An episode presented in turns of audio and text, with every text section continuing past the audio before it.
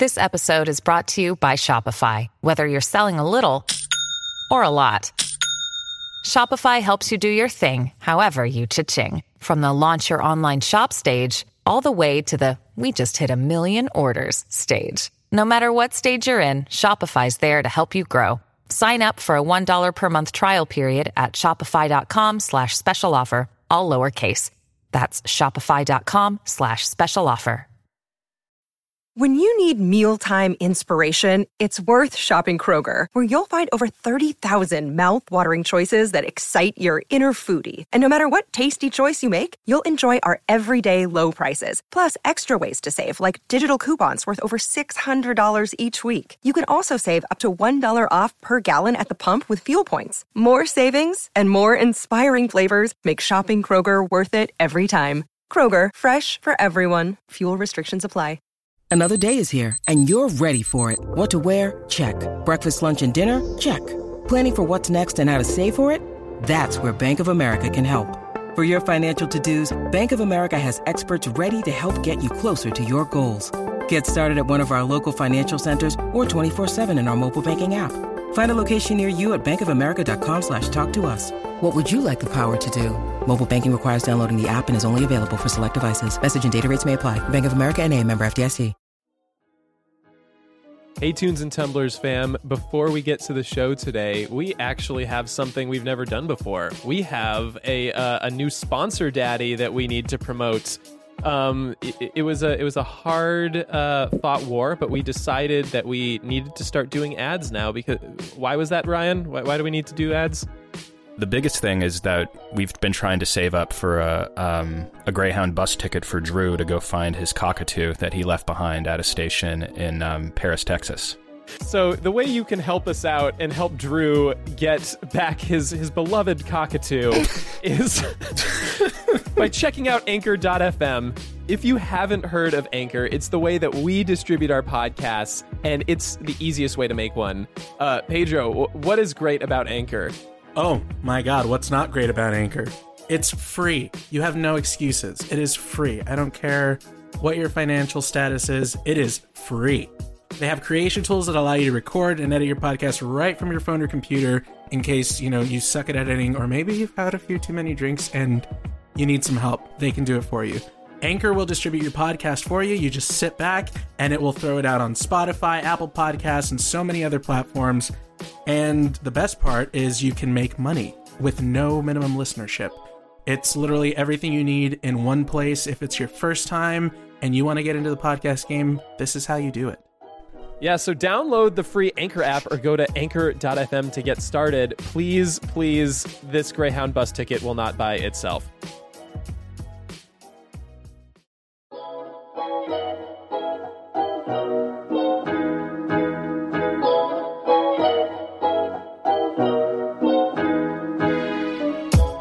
Hey, Tunes and Tumblers fam, we've got something special today for the Halloween holiday. We had to cut this from our episode released earlier this week, but since it is Halloween and since you're all dressed up, we wanted to tell you our favorite costumes from when we were growing up. So without further ado, enjoy this little snippet to show that we still love you. Cheers.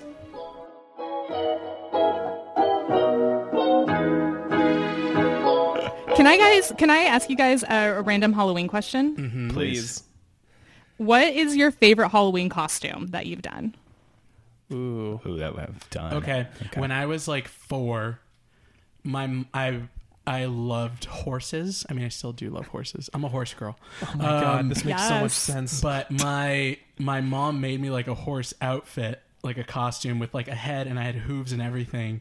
And I was in one of those like things where it was like a costume parade and they pick the best one and you just like walk around in a circle. Yes. I straight up did it on all fours and shit. Like, no joke.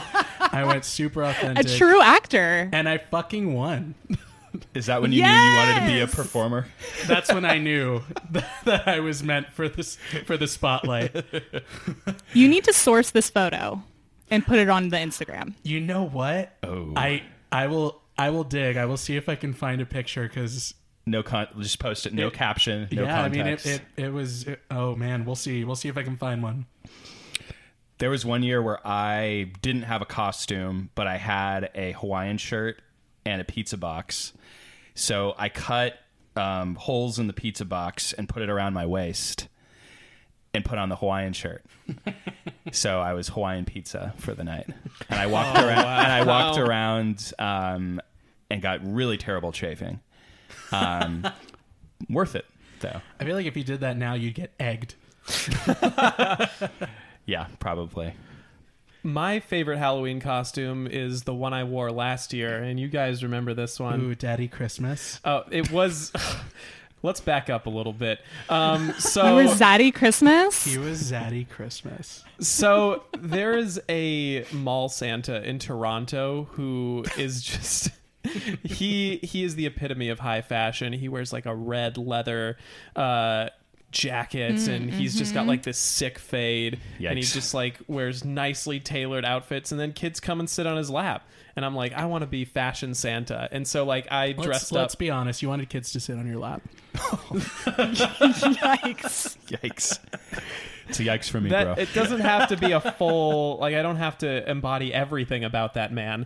But I just dressed up in really nice, so like, red and green, like, slacks and a button-up and suspenders. And, like, put... just like salt and pepper in my hair and wore like the Santa hat. And we went to this party, and as people got drunker, I was no longer fashion Santa. I was Daddy Christmas. That's amazing. Yes, it was a night. I'd be lying if I said I didn't have something to do with that. What about you, Jess? What was your favorite Halloween costume?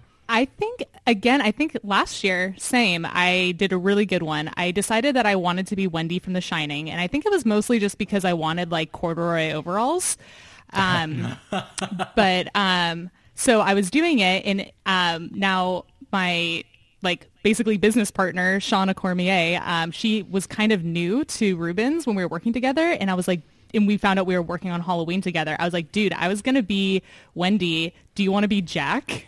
And she has a theater background. She's an actress.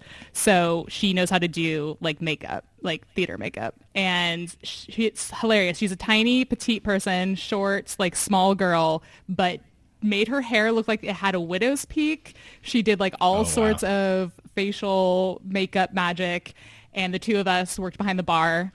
And no one knew who we were. Like we got tired lumberjacks was one that people thought we were, because I had like really dark like eye makeup, like stressed out Wendy eye makeup.